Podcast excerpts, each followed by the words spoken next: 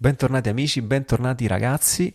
Questo pre-episodio è soltanto per ricordarvi che sono aperte le iscrizioni per Ora et Labora e questo, questa edizione verrà fatta durante la settimana santa, che quest'anno sarà appunto dal ventiquattro al trentuno, che è Pasqua. Dico ventiquattro perché è la Domenica delle Palme e Ora et Labora appunto inizia con la sera della domenica e finisce poi finirà poi con la giornata di Pasqua.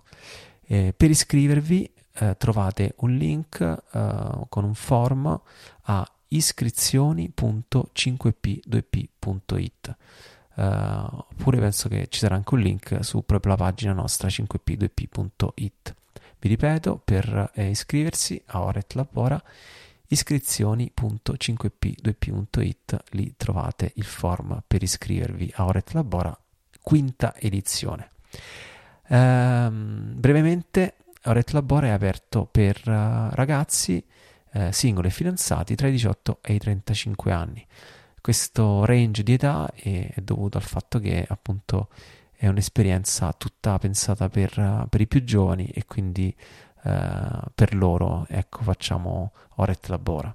E non è aperta appunto per le coppie sposate, anche se state in quel range di età, perché appunto è, è tutta un'esperienza pensata a chi, a chi ancora sta alle prime armi di, eh, del cammino, chi, sta, chi vuole trovare una strada, chi sta cercando di trovare un appiglio per Eh, prendere quelle scelte importanti.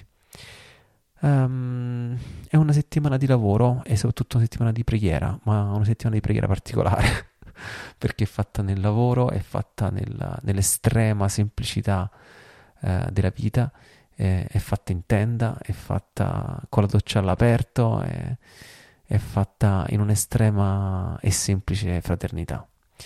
Vi aspettiamo, mi raccomando, non è un'esperienza per sole ragazze, perché ogni anno si iscrivono tante ragazze, ma è un'esperienza per ragazze e per ragazzi, e, e soprattutto ragazze portate ai ragazzi, perché eh, è, una, è un momento, sarà un momento molto avventuroso e, e gli uomini si divertono in queste cose, quindi portate i vostri amici uomini a fare qualcosa di bello.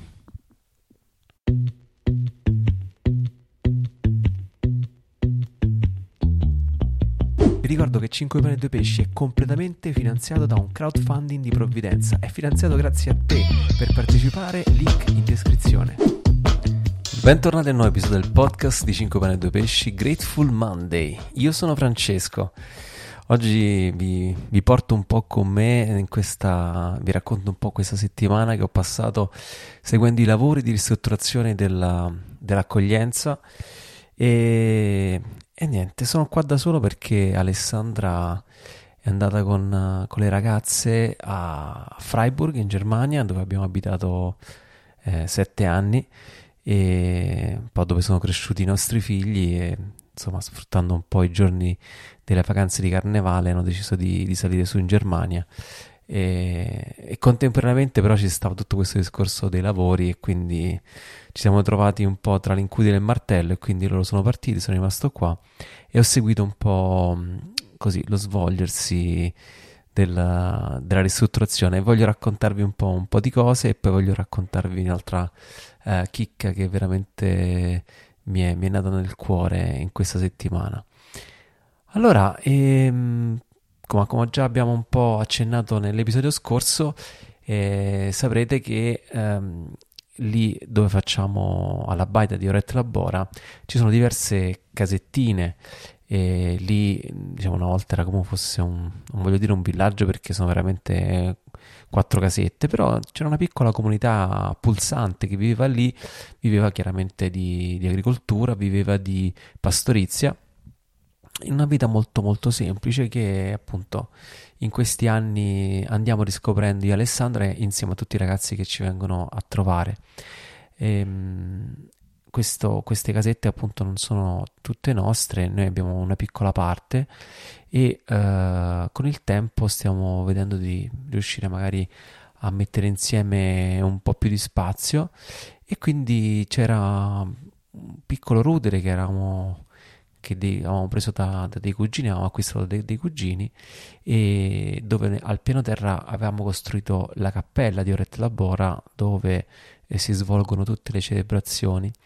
E, e al piano di sopra ci sta questo piccolo, questo piccolo rudere con il tetto veramente strabucato, d'estate pieno di pipistrelli, eh, senza finestre, e quindi abbiamo deciso di, di metterlo a posto per poter farlo diventare un luogo di accoglienza, così che chi vuole venire a trovarci su alla Baita eh, ha uno spazio eh, dove poter stare. E devo dire che c'erano diversi aspetti, eh, diverse sfide che andavano un pochettino ecco, affrontate, ehm, due in particolare. La prima era quella del tetto e la seconda era quella di eh, cercare di sistemare un po' le infiltrazioni d'acqua che ci stavano eh, al piano terra nella cappella, perché tutta la casa era un po' circondata da terra, quindi era un po' incastrata lì, e siccome non c'era nessun lavoro di isolamento, eh, quando pioveva entrava proprio l'acqua, non l'umidità, proprio la, la fontanella d'acqua. Così che i due, due lavori principali che sono stati fatti questa settimana sono stati innanzitutto quello di eh, smontare tutto il tetto. Eh, mo- sempre molto affascinante questa cosa di scoperchiare una casa. E, mh, e quindi sono messi, c'è una ditta che è venuta, non abbiamo fatto, non il lavoro non l'ho fatto io personalmente questa volta, e c'è una ditta che è venuta e ho cominciato appunto pezzo per pezzo a smontare come se fosse una piccola casetta di Lego, eh, tutte le varie travi, le tegole e la copertura. È un rudere che sarà dell'Ottocento, insomma, quindi veramente una costruzione estremamente tradizionale, estremamente anche interessante vedere tutti i vari pezzi e, e come anche queste travi di castagno eh, avessero tenuto alla prova del tempo. È stato impressionante vederle. E il tetto è stato ricostruito praticamente com'era, soltanto utilizzando materiali chiaramente eh, più nuovi, eh, con tutta una, una copertura interna di legno, e um, è stato fatto uh, una cosa che io davo per scontata, che invece poi ho capito non era tanto scontata. È stato fatto un cordolo di rinforzo sopra al, al perimetro della casa in alto, dove proprio si poggia il tetto, uh, che serve un po' per scaricare i vari pesi della, della struttura tetto.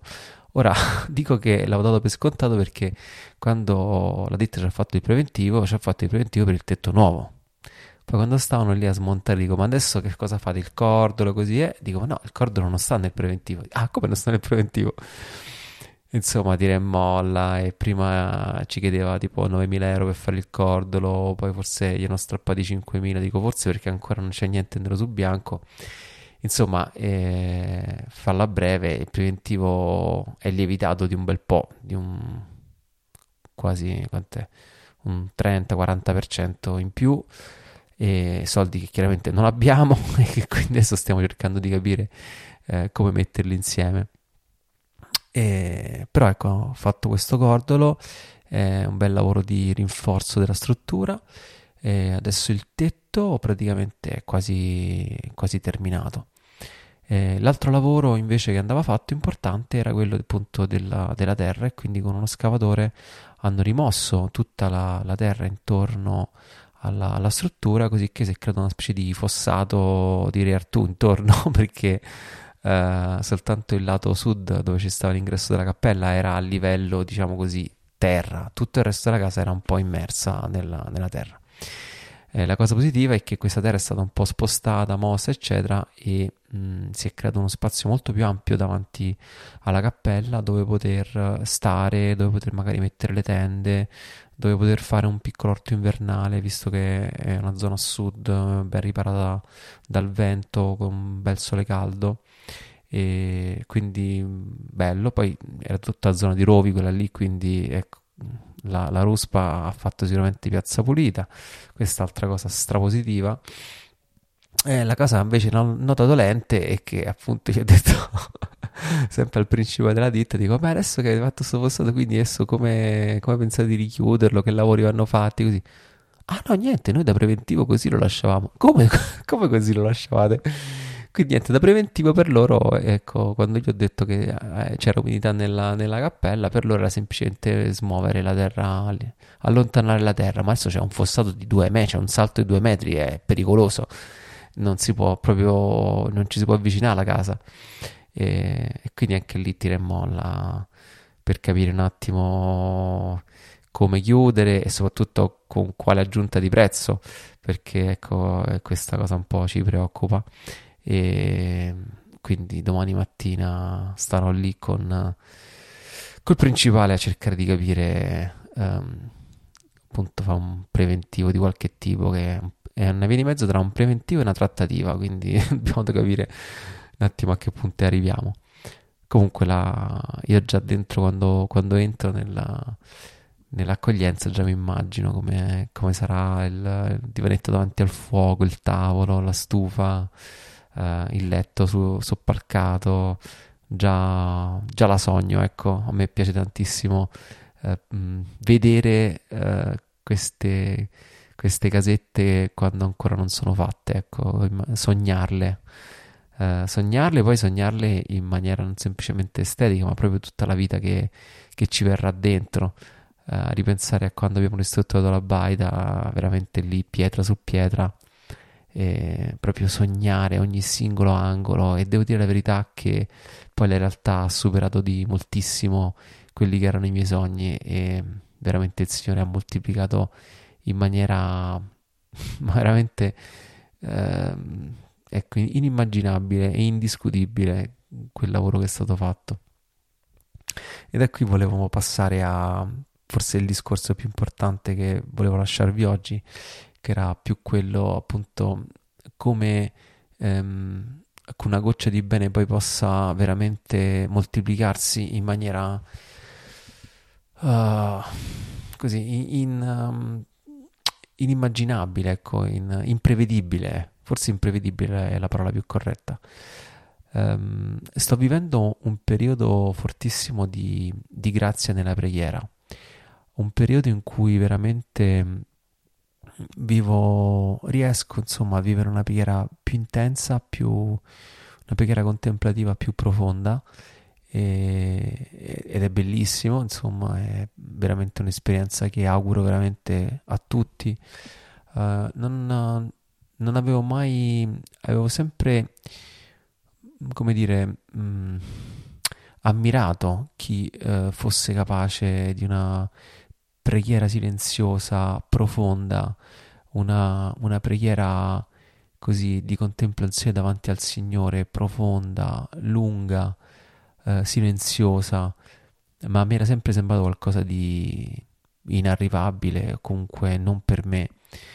E quando si parlava della preghiera, preghiera contemplativa, io dicevo, ma questa mi sembra una cosa veramente da mistici, eh, una cosa veramente che non ha niente a che fare con me. E, a volte ci, ci dimentichiamo che, che l'aspetto così, eh, tra virgolette, attivo eh, è un aspetto complementare però alla vita di, di preghiera. Eh, c'è una cosa che mi ha fatto notare una, una ragazza, una nostra amica, che appunto in esperienze tipo, non soltanto chiaramente, ma tipo quella di Nuovi Orizzonti, dove si cerca di unire sia la vita attiva, quindi anche il volontariato così, con una vita di preghiera più profonda, quindi più contemplativa e mistica.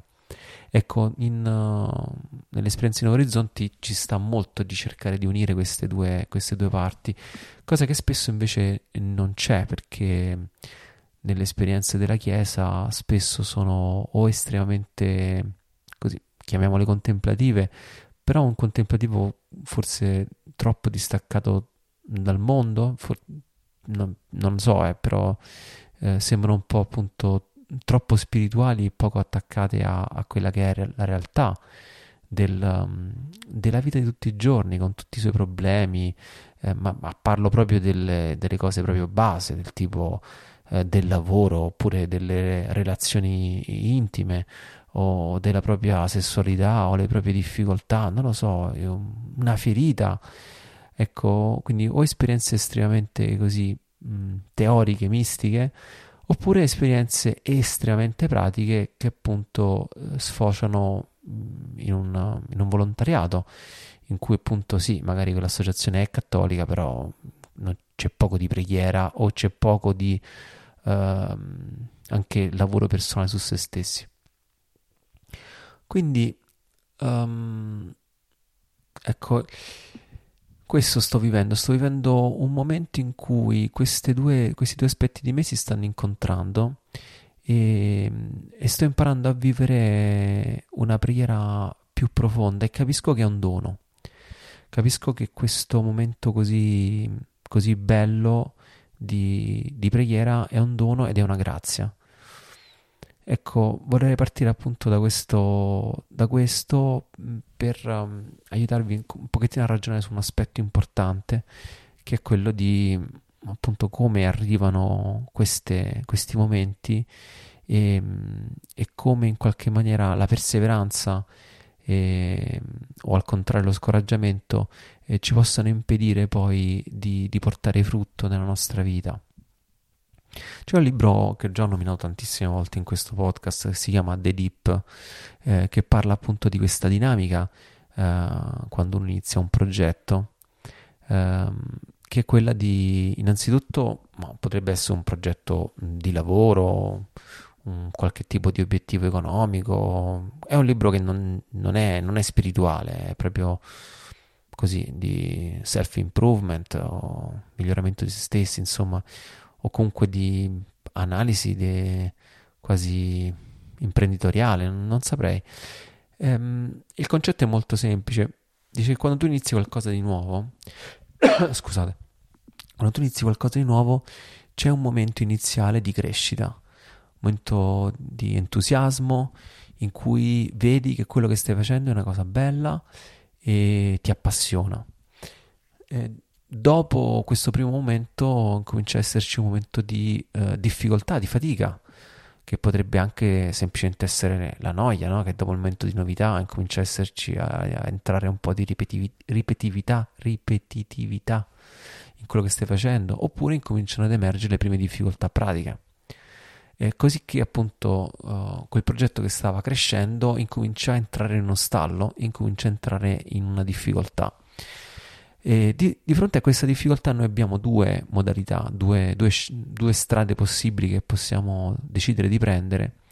E la prima è quella di abbandonare, perché dopo il momento di entusiasmo iniziale vediamo le cose che non vanno, possiamo pensare vabbè, questo qui è stato un um, niente, una sparata, una cosa che è andata bene fino a qui, poi adesso chiaramente non ha futuro, e abbandonare.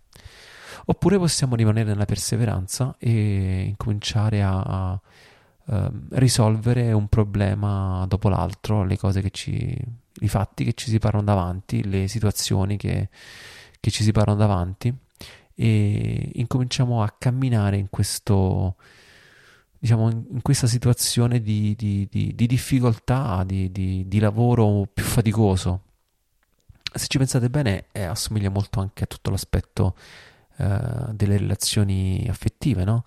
Eh, in un primo momento un grande, grande entusiasmo che è l'innamoramento, e dopo il primo innamoramento incominciano ad entrare nella relazione tutti gli aspetti, così, le fatiche, gli aspetti più, di, più difficili da, da, da gestire dell'altro, o comunque cominci a vedere i difetti che forse prima non notavi, così che incomincia un lavoro di, di perseveranza nello stare in quelle cose, imparare a gestirle. Oppure no, oppure dici no, basta, è finito, finito l'amore. È normale eh, trovarsi in questo bivio, quindi innanzitutto quello che vorrei dire è questo, fa parte dei giochi eh, trovarsi di fronte a questo bivio, e um, fa parte anche dei giochi farsi la domanda legittima se, questo, se questa strada che abbiamo deciso di intraprendere ne valga la pena. Perché non è che per forza bisogna perseverare in qualcosa, eh, lasciatemi passare così, di sbagliato. Adesso no? Bisogna vedere qual è il metodo di misura per decidere se una cosa è sbagliata. Però ecco, è sacrosanto farsi questa domanda e anche in alcuni casi darsi la risposta che sì, non vale la pena percorrere questa strada. Però dopo, se si decide che questa strada ha un senso, allora appunto c'è questo lavoro da fare di, di gestire le difficoltà, di, di camminare in una situazione di magari di me, minore entusiasmo o comunque di maggior, maggior sudore proprio della fronte. Uh, questo libro The Deep dice che appunto dopo questo questo questo avvallamento, no? Che è appunto il The Deep, uh, se si aspetta un periodo sufficientemente lungo e se si mette dentro a questo Deep uh, un sufficientemente quantitativo di lavoro, uh, si riemerge da uh, questo avvallamento per poi crescere in una maniera esponenziale. E questo si vede nelle aziende, si vede nei progetti, si vede nell'allenamento degli sportivi che dopo magari un momento di crescita repentina, dopo accumulano la fatica e continuano a mettere lavoro uh, nell'allenamento finché il corpo non si abitua a quel nuovo carico di lavoro, uh, si sen- ci si sente molto stanchi. Quando invece il corpo ha reagito a quel lavoro, dopo uh, entra in una nuova fase, entra in, in un nuovo livello di forma. Um, è abbastanza noto appunto che uh, ci esista questa dinamica. Quando ci stiamo in mezzo ci dimentichiamo di tutto e sembra che semplicemente ci troviamo nel, in una grande fatica e basta, e chissà se ne vale la pena. Uh, però volevo dirvi che al di là di tutti gli altri argomenti, questo, questo tipo di dinamica secondo me uh, accade anche nel Signore. La fatica accade anche nel Signore. Eh, la fatica di stare con Lui, la, fre- la fatica di pregare, la fatica mh, di prendersi del tempo per ehm, coltivare la nostra interiorità, eh, prendersi del tempo da dedicare al Signore, prendersi del tempo che sembra perso appunto per la preghiera. Eh, entriamo tutti, secondo me, o ci siamo già entrati o ci stiamo in mezzo, e spero che ci sei già uscito, ma molti di noi stanno ancora lì, e dopo un momento di entusiasmo magari nella preghiera o, o col Signore si entra in, un, in una grande fatica, e questa grande fatica sembra non avere un senso, e questa grande fatica sembra che mh, non possa portare frutto in alcun modo, perché è semplicemente faticoso. Invece, come nell'esempio dell'allenamento, eh, ho visto con i miei occhi, ma più di una volta, però adesso sto in uno di questi momenti, che quel lavoro messo lì dentro eh, al momento opportuno porta frutto, al momento opportuno fa la differenza, al momento opportuno aver vissuto quella perseveranza fa la differenza. E, e questo, appunto, ripeto, vale per tanti progetti di vita, ma soprattutto vale nella relazione col Signore. E, e quando si esce da questo da questo avvallamento, da questo momento più di, di perseveranza, da questo momento di fatica, eh, si vive una profonda grazia, si vive una, un bellissimo momento di intimità con Dio, e, si vive uh, il senso più profondo della preghiera.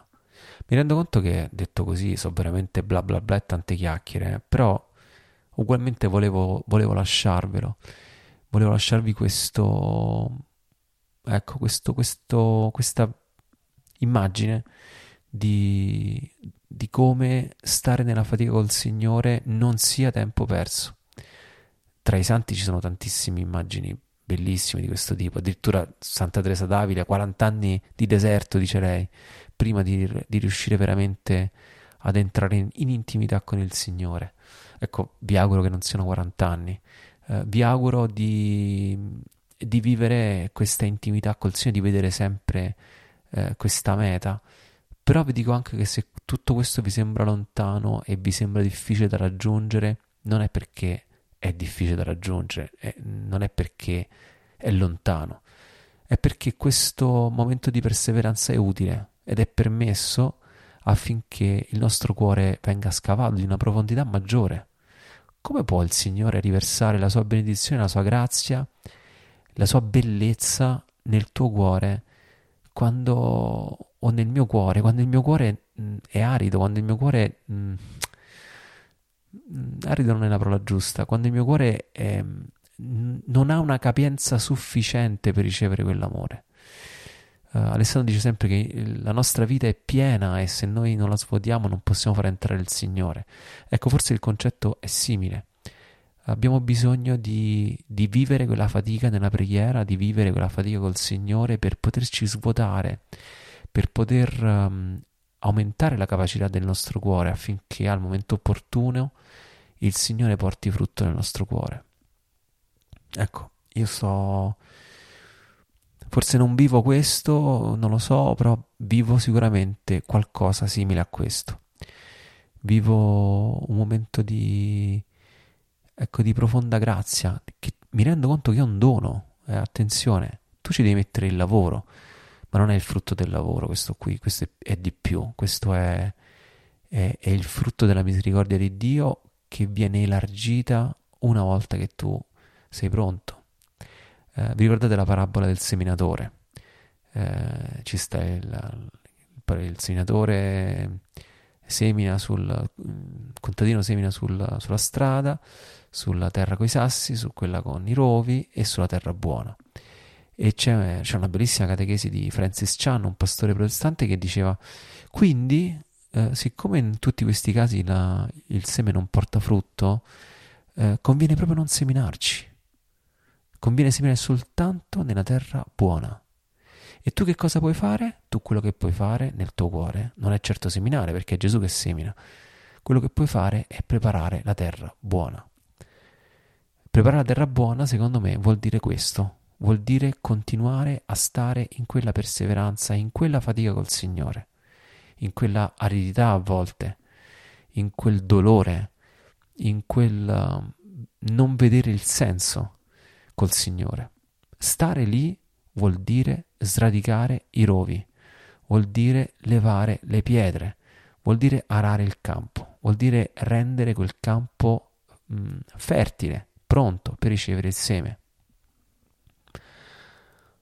Quindi mh, questo che, che vi devo dire, semplicemente questo per me. mh, Questo momento è anche un momento di grande silenzio.